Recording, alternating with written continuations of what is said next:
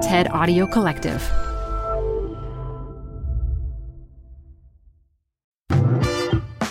Hello there. We've got something a little different for you today. A few weeks ago, I mentioned Work Life with Adam Grant, another podcast from the TED Audio Collective that is back with a new season. This week, we want you to hear one of those episodes. It's all about the great, or maybe not so great, resignation. And if you want to hear more episodes, find Work Life with Adam Grant wherever you listen to your podcasts. Enjoy!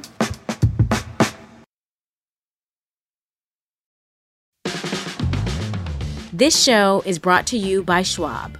You're here because you like to keep a pulse on trends in technology.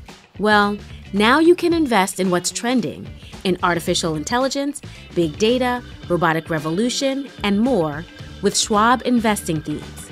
It's an easy way to invest in ideas you believe in. Schwab's research process uncovers emerging trends. Then their technology curates relevant stocks into themes. Choose from over 40 themes. Buy all the stocks in a theme as is or customize to better fit your investing goals, all in a few clicks. Schwab Investing Themes is not intended to be investment advice or a recommendation of any stock or investment strategy. Learn more at schwab.com slash thematic investing. Tired of unnecessary payroll errors? Stop them in their tracks. With Paycom, employees do their own payroll. They're able to identify errors and fix them before submission, right in the app. Because no one can afford for payroll to be wrong. Not HR and payroll teams, not leaders, and definitely not employees. Shorted paychecks, timesheet corrections, unentered sick days, missed overtime hours, and expense mistakes are, well, unnecessary for everyone. Manage the process to make payday right with Paycom.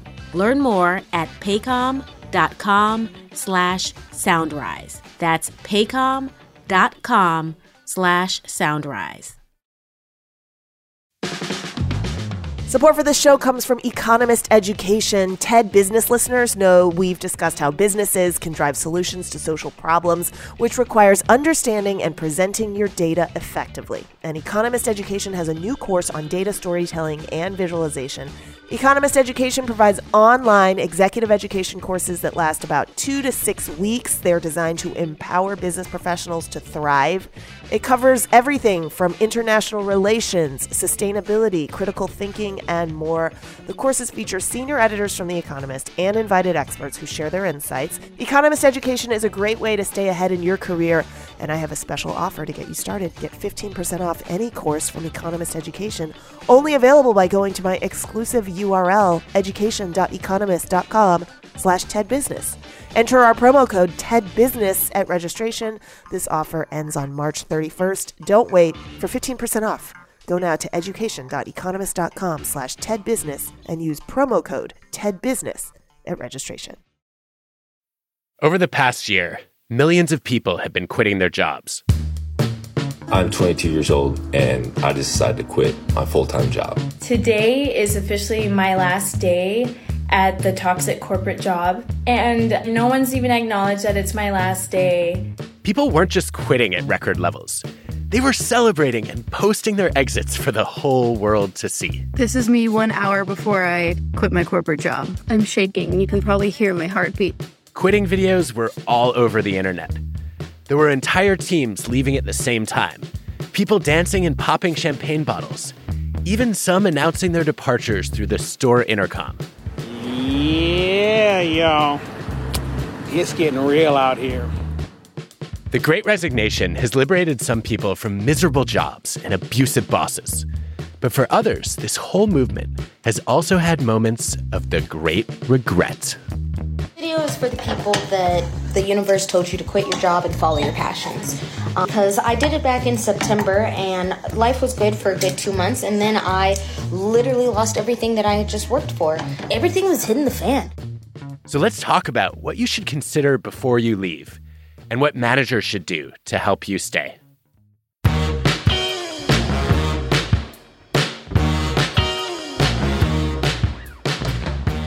I'm Adam Grant, and this is Work Life, my podcast with the TED Audio Collective. I'm an organizational psychologist. I study how to make work not suck, and I haven't quit yet. In this show, I take you inside the minds of fascinating people to rethink how we work, lead, and live. Today, the not so great resignation. When and how to quit your job, and how to build a workplace where people want to stay. Thanks to LinkedIn for sponsoring this episode. Quitting is hard, but we'll all do it at one point, or maybe many points. I was working at a lumber yard in high school and with my best friend, and he and I both wanted to take vacation at the same time, which wasn't allowed. And so we both went to our boss and said, We both need to take this vacation. And he told us neither of us could take it because we were in our busy season. And both of us just looked at each other and we both quit at the same time. And that's always stood out to me as something that I'm not proud of. Meet Anthony Klotz. His first time quitting wasn't the last time he regretted the way he handled it. I started my career working for a wonderful employer to me, and I felt really guilty when I went to resign.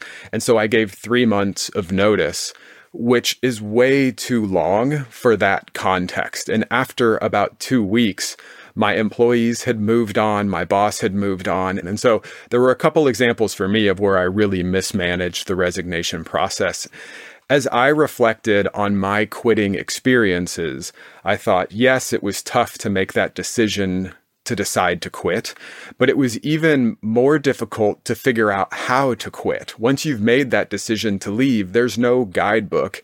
And because it's secretive, there's a lot of people that you can't talk to about it. And I figured I can't be alone in that. And it turns out uh, I'm not.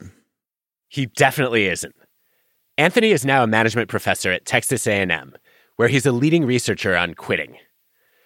In early 2021, I got an email from a Bloomberg reporter asking if I could recommend an expert on how to quit a job without burning bridges. I immediately introduced her to Anthony. And in the interview, Anthony used a phrase that we've all heard a lot since then. I was sharing my research and mentioned that I think it's really valuable that she's doing this story because I think there's going to be a great resignation in the US in the coming months. Yep. That's how Anthony coined the Great Resignation. And then it was only a few hours later that there were articles saying professor's prediction goes viral. And uh, my life hasn't really been the same since. Did you know that you were coining it? Or was it just an afterthought? Absolutely not. It was a complete afterthought, and I have no idea why I said great. And I just said resignations because that's one of my areas of research. And so I think that initial article surfaced this conversation that lots of people wanted to have and talk about the ways that they changed a little bit psychologically or the ways that the pandemic affected them. The pandemic didn't create a new trend of quitting, it accelerated an existing trend. The Great Resignation isn't actually as big of an outlier as it sounds. But still, the numbers are substantial. In the US in 2021, over 47 million people quit their jobs. That's a record, and it's happening in other countries too. Over the past year, people early in their careers, teens and early 20s, have been leaving at the highest rates, and the industries with the most turnover have been retail and hospitality. And in the coming year, 41% of the global workforce is considering leaving. Of course, many people don't have the option of quitting or haven't found a new job to jump to yet, so they're dependent on the job they have to support themselves and their families. Of those who can afford to quit, some are leaving terrible working conditions, low wages, or bad managers. And many have gotten higher paying jobs plenty of people are leaving seemingly good jobs. I wanted to know why, and Anthony identified three factors. The first was burnout. Unprecedented high levels of burnout. Frontline workers were pushed past their limits. People working from home were drained from longer hours. Parents were struggling to juggle their responsibilities between home and work. And one of the cures for burnout is is detaching from work. And some of us can easily detach from work and others are not. They're stuck. And the only way to detach is to quit your job and take a break or quit and switch to another job. A second factor was the fear of getting sick and dying. something known as mortality salience.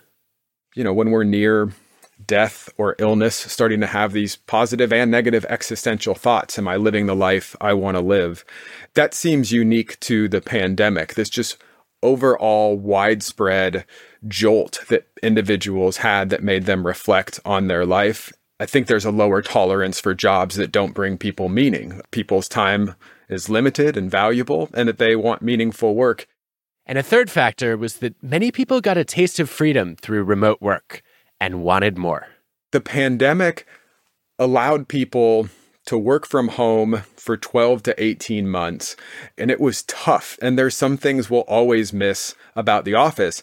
But what you can't argue with is that remote work provides you with more autonomy than being in the office does. And so when it comes time to give back that autonomy that I've completely adjusted to, we tend to not want to do it. I imagine you have a lot of people coming out of the woodwork saying, Anthony, you gave me the freedom or the courage to, to leave my miserable job or my toxic boss. I'm always a little bit careful because we, you know, resignations are at record levels, at least for as long as we've been keeping track of them. But resignations were pretty high in 2019 as well, going into the pandemic because the economy was so good. And so everybody who's resigning right now is like, yeah, I feel empowered and I'm a part of this great resignation. And I don't have the heart or the knowledge, right, to say most of you may have quit anyway, it, but there is like another 20 or 30% of you that are that are part of this for sure. And feeling empowered to exit an awful work situation is a good thing. But before you decide to quit too, consider that some of the people who resigned last year have decided it was a mistake. In a recent survey, 7 out of 10 millennials and Gen Zs said they regretted quitting their jobs certainly some percentage, probably a significant percentage of these individuals who are quitting will experience regret at different times because all of a sudden the things, the reasons that you're leaving sort of melt away once you resign. In a new study, psychologists investigated what happens to your well being after you quit a job. They recruited thousands of people who voluntarily left their jobs for new ones and followed them for years. It was the longest study of its kind, and the outcomes were not good. Even though people left because they were dissatisfied, they actually became more dissatisfied in their new jobs for several years afterward. The grass often looks greener from afar, but not so much up close. So, how do you know when it's actually time to go?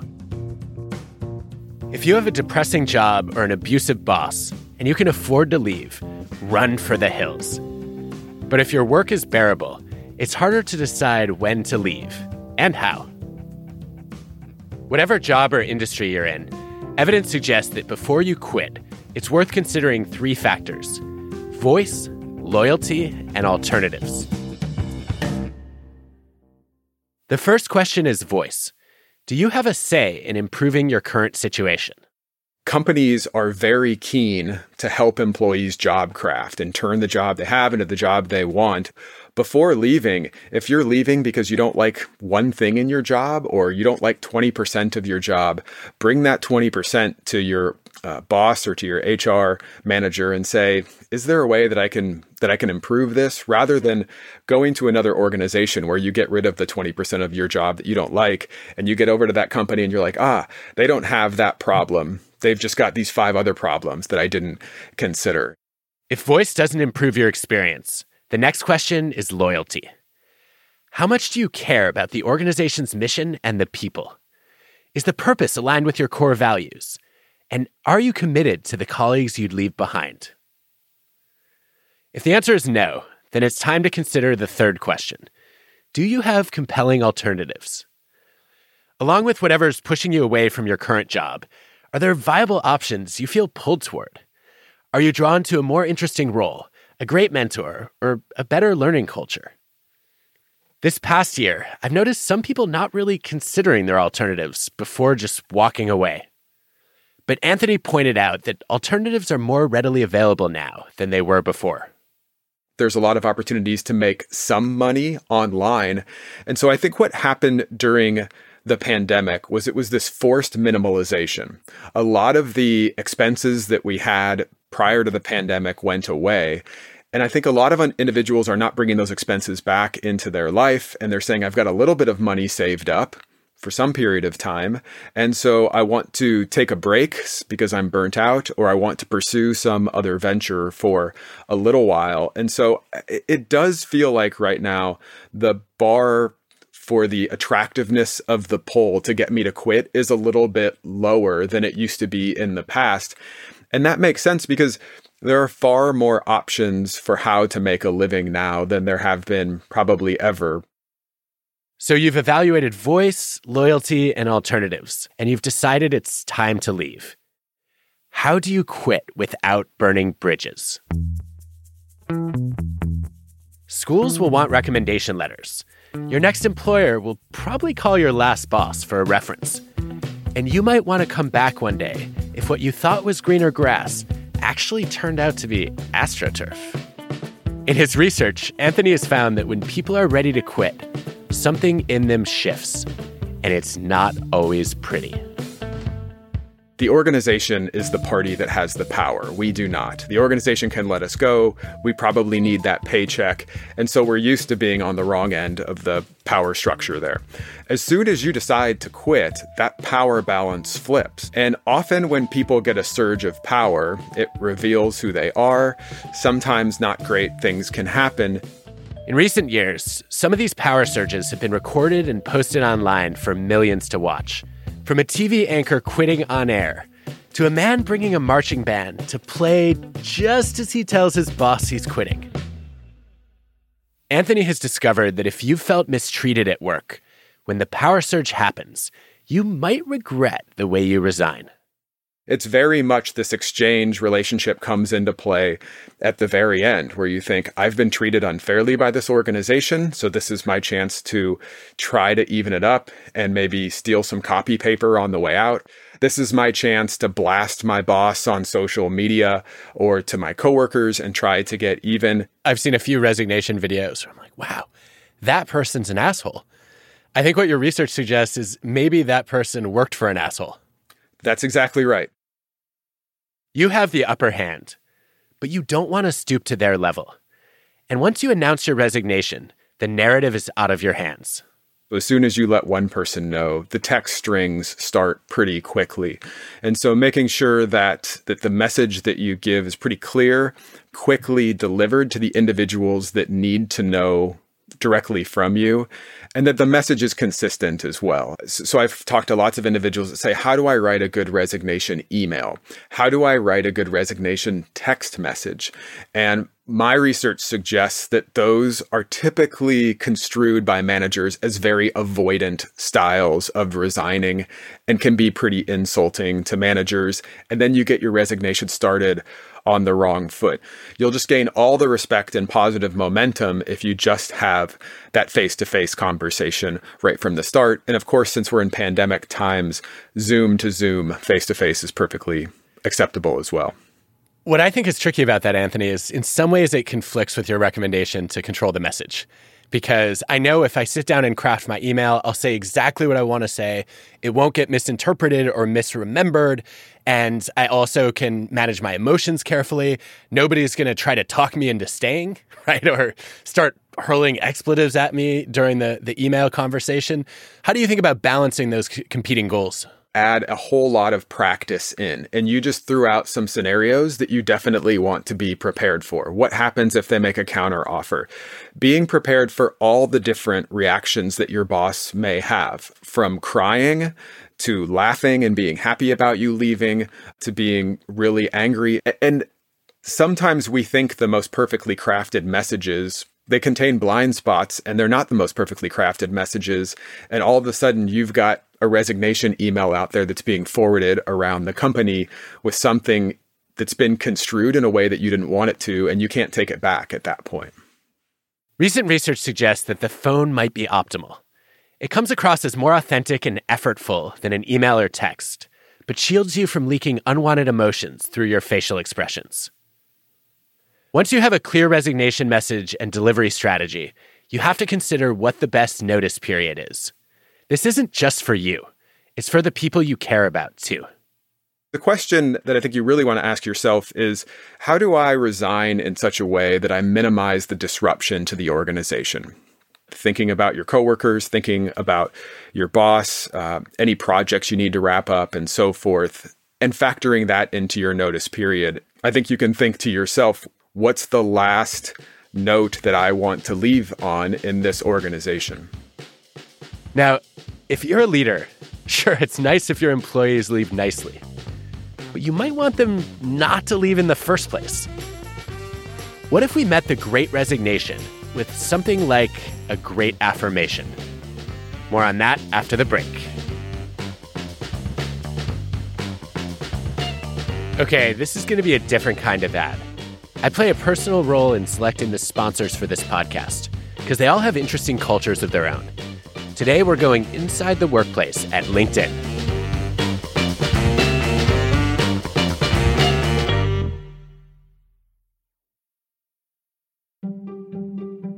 Can we please talk for a minute about the outdated idea of what is and isn't professional? Meet Ellie Middleton. A few months ago, she wrote a LinkedIn post about all the things that don't make her any less professional. The fact that I'm young, bubbly, and chatty, the fact that I post personal things on social media, the fact that I'm open about my mental health, the fact that I have tattoos and a nose ring, the fact that I'd rather wear ripped jeans than a suit, the fact that I enjoy letting my hair down on a weekend, and the fact that my posts are always laced with emojis. In recent LinkedIn surveys, 60% of working Americans say that what counts as professional has changed since the start of the pandemic.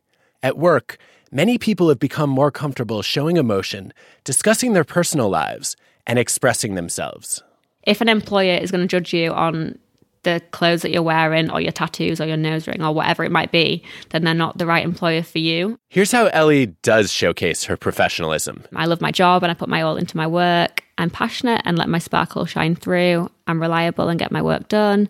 I have big goals and I'm building a personal brand. And I've built great relationships with my team and look forward to building them with clients. Welcome to the new era of professionalism. It's so great to have you here.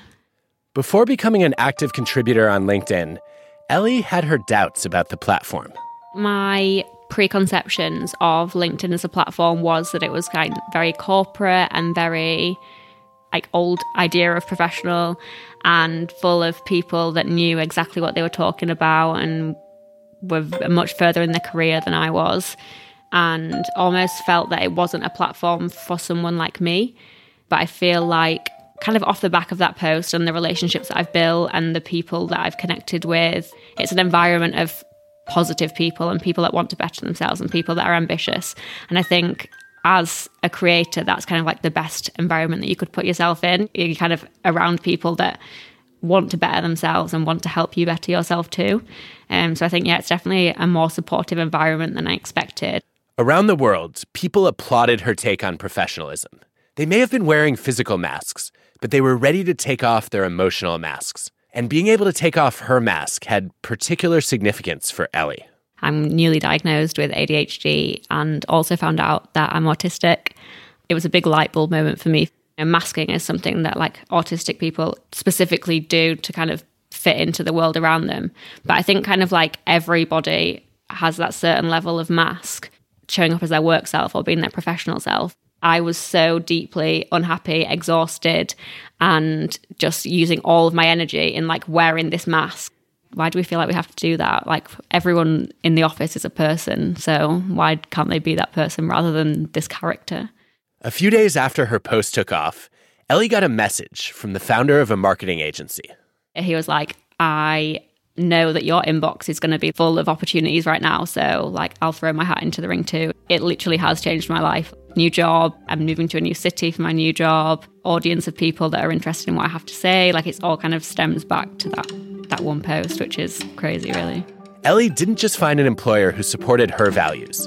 She started an important conversation that enabled other people to share their values. Ever since her LinkedIn post, people have been tagging her in their comments about professionalism. Very surreal again, because I kind of had no audience beforehand. Suddenly, like, people are putting, like, inspired by Ellie Middleton, and I'm like, what? How did I inspire you? Every day, millions of people turn to LinkedIn to learn and talk about the things that matter in their lives, driving meaningful conversations that lead to opportunity. Join the discussion on LinkedIn.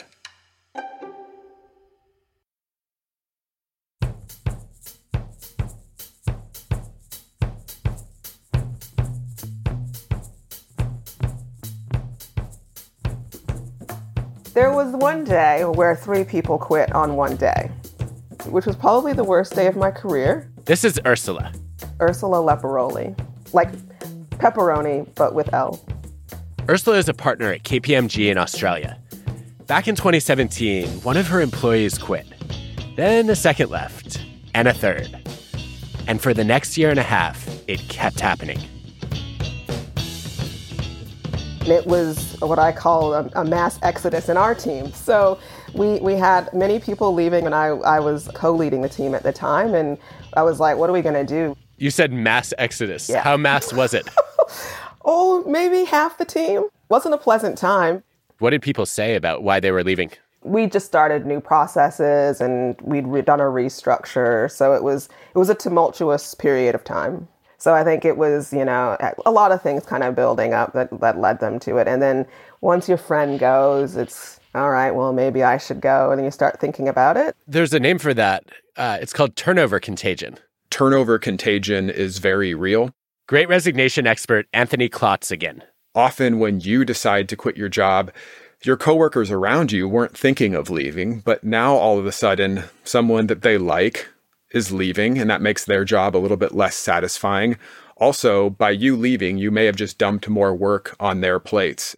When someone leaves, it can also plant a seed in your mind, and you start reconsidering your job and your loyalty to the organization. You know, it's that saying, your mother tells you if everyone jumped off the cliff with you. But I think if one person starts to go, then you're kind of like, well, what's on the other side of that cliff? so I think it just makes it easier for people to think about it. What was the mood like as these people just all jumped ship? Not great. I think from my perspective as a leader, you feel like, oh gosh, is it me? What's going on? Like, and you start doing a bit of soul searching. Ursula wanted a big change we got to rebuild this and we got to build it better. So, how are we going to go about that? During the mass exodus, she was doing exit interviews, but she realized she wasn't getting the full story.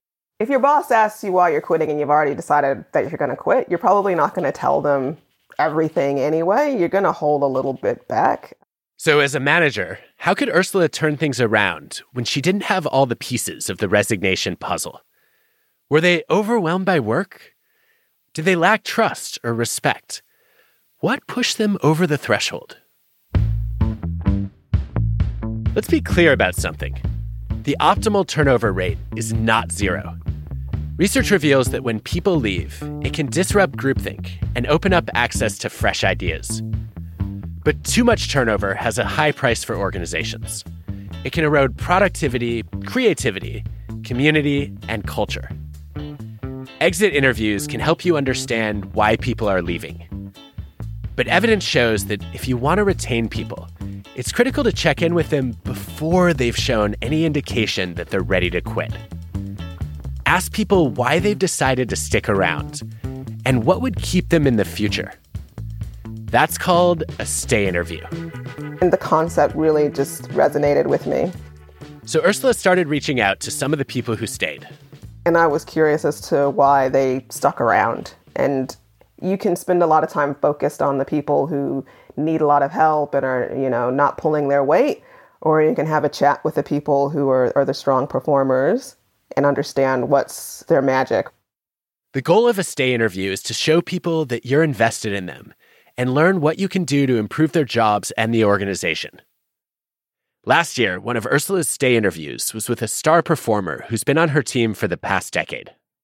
My name's Rebecca Main, and I'm a, senior consultant in Ursula's team um, in the global mobility space, assisting with preparing tax returns. Before her stay interview, Beck had seen two colleagues leave. Turnover contagion was in the air. It was stressful, just because it was kind of like how much is going to be left on my shoulders to do.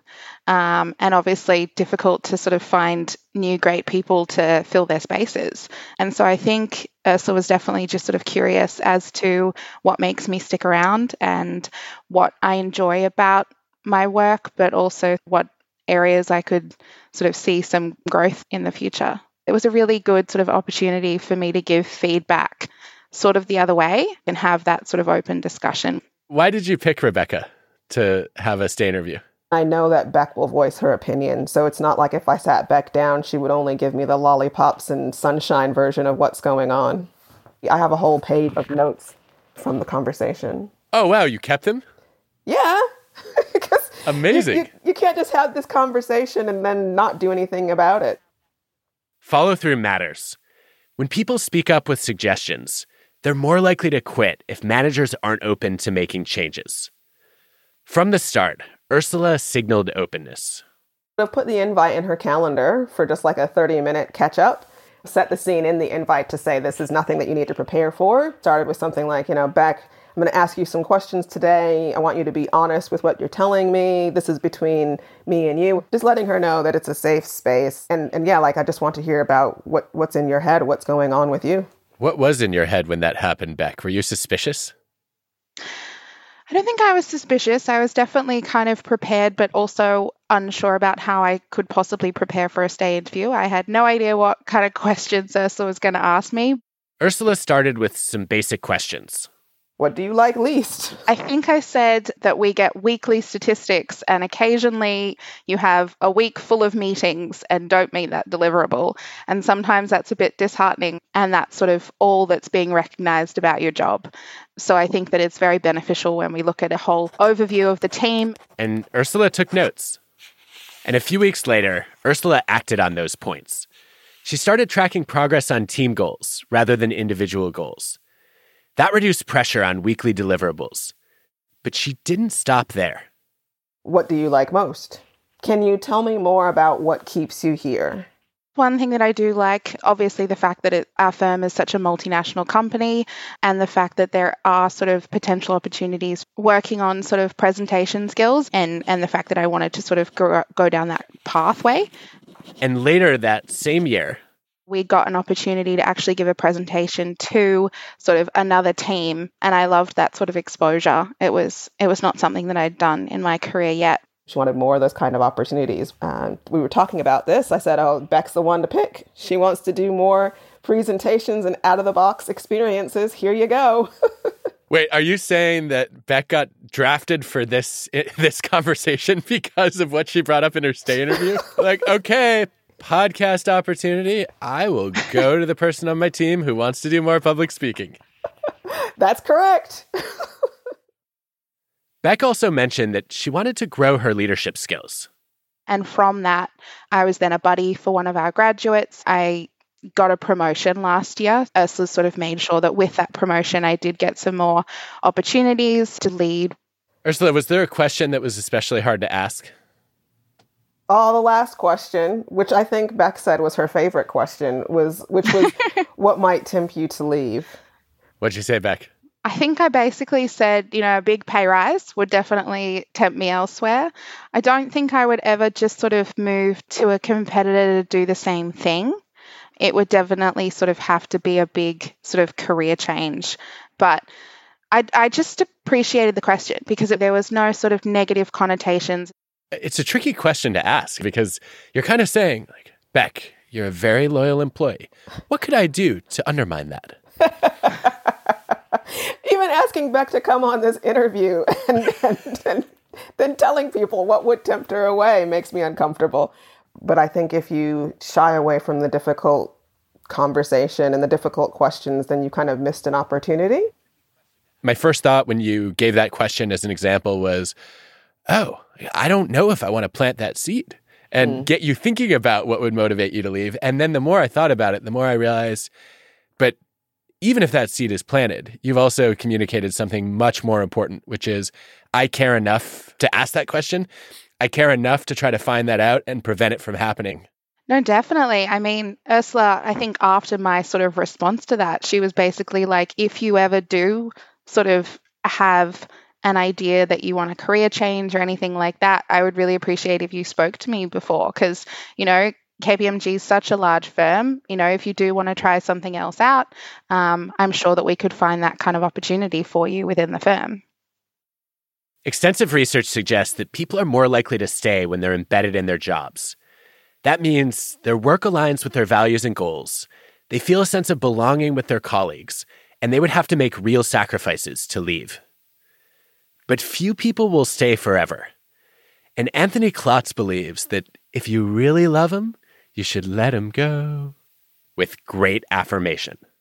So, when it comes to letting employees go, why not celebrate them on the way out? Why not get in touch with them a month later? Employees, after they leave, may feel a little lost and they may feel regret. That's a great time to touch base with them. Or even go a step further than affirmation and offer departing employees a way to explore something else without really leaving. Why not give your top performer a one year leave of absence? So all your benefits and everything stay in place, and we'll check in with you every three months or so and keep that door open instead of seeing it as a sign of disloyalty. So really encouraging quick boomeranging back, if you will. Ooh, I like this. So it's like offering an unpaid sabbatical as a retention device. Yeah, that's a perfect way to put it. Some of the ways that organizations and organizational leaders view resignations is changing over time. 20 or 30 years ago, it was if you resigned, it was almost always seen as some sort of betrayal. And increasingly organizations are starting to view resignations more favorably and realizing, oh, this isn't a disloyal person who's leaving. If you treat people well on the way out, they're more likely to come back. And boomerang employees can outperform outside hires, at least initially, especially in jobs that demand a lot of coordination boomerang employment has been increasing even before the pandemic. And so it stands to reason that with the wave of resignations we're seeing right now, individuals perhaps just needing a small break from the workplace, uh, individuals wanting to try out an entrepreneurial venture, that in the next two to five years, we'll probably see even a bigger wave of boomerang employment. And I think it's important to realize that boomerang employment is a situation that can often be a huge win for the employee and an even bigger win for the organization. And sometimes it's a safety net for people who start to regret leaving, which Ursula has seen firsthand. We actually did have someone boomerang back. Uh, he left and he called me a week later and asked for his job back. And I said, Welcome, come on down. Your seat's still waiting. so I think people were shocked and thought, gosh, that was quick. I think we'd we'd purchased him a really nice departure gift from our we collected funds and gave him a really nice bag. Did he give it back? There were some jokes about that. what do you say to managers who consider that disloyal? Who say if you left, you can't come back? You know, realize that we're all human. You you make decisions, sometimes you need to reverse out of that decision. We don't know yet how long the Great Resignation will last and how many people will reverse out of it. What we do know is that we're all drawn to joining and to staying in places where work doesn't come at the expense of life. It does seem like a lot of individuals have, have really thought about how big and central work is to their life. And this is going to be probably a little bit too optimistic, but it does seem that most of us can agree that we're tired of hustle culture and would like to see that go away, that we're not impressed by how long you've worked or how many weekends you put in and those sorts of things. Gosh, I hope we're in a moment now where that can quit being cool to talk about. If that happens, we have a better shot at landing in jobs that enrich our lives instead of interfering with them. And instead of rejoicing to leave, more of us might even start celebrating our decisions to stay.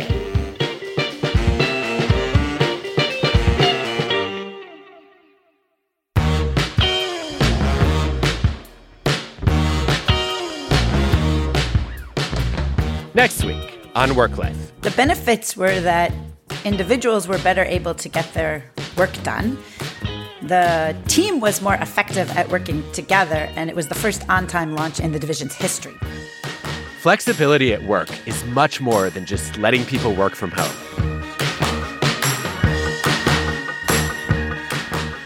Work Life is hosted by me, Adam Grant. The show is produced by TED with Transmitter Media. Our team includes Colin Helms, Gretta Cohn, Dan O'Donnell, Joanne DeLuna, Grace Rubenstein, Michelle Quint, Ben Ben Cheng, and Anna Phelan. This episode was produced by Constanza Gallardo. Our show is mixed by Rick Kwan. Our fact checker is Miri Jesu Tassim. Original music by Hansdale Hsu and Allison Leyton-Brown. Ad stories produced by Pineapple Street Studios. Special thanks to our sponsors LinkedIn, Morgan Stanley, ServiceNow, and UKG. For the research, gratitude to Micah Sanz and Cornelia Neeson on voluntary turnover. Albert Hirschman, as well as Michael Withey and William Cooper on exit, voice, and loyalty. Rodger Griffeth and colleagues on turnover. Andrew Brodsky on phone as an optimal method. Julie Hancock, Taeyun Park, and their colleagues on optimal turnover. Elizabeth McClean, Ethan Burris, and Jim Detert on manager openness. Terry Mitchell and colleagues on job embeddedness. And J.R. Keller and colleagues on boomerangs. And thanks to Julie Martinez, Yamani Williams, Marissa Mays, Conlin James, and Damani Carew for sharing their quitting videos with us.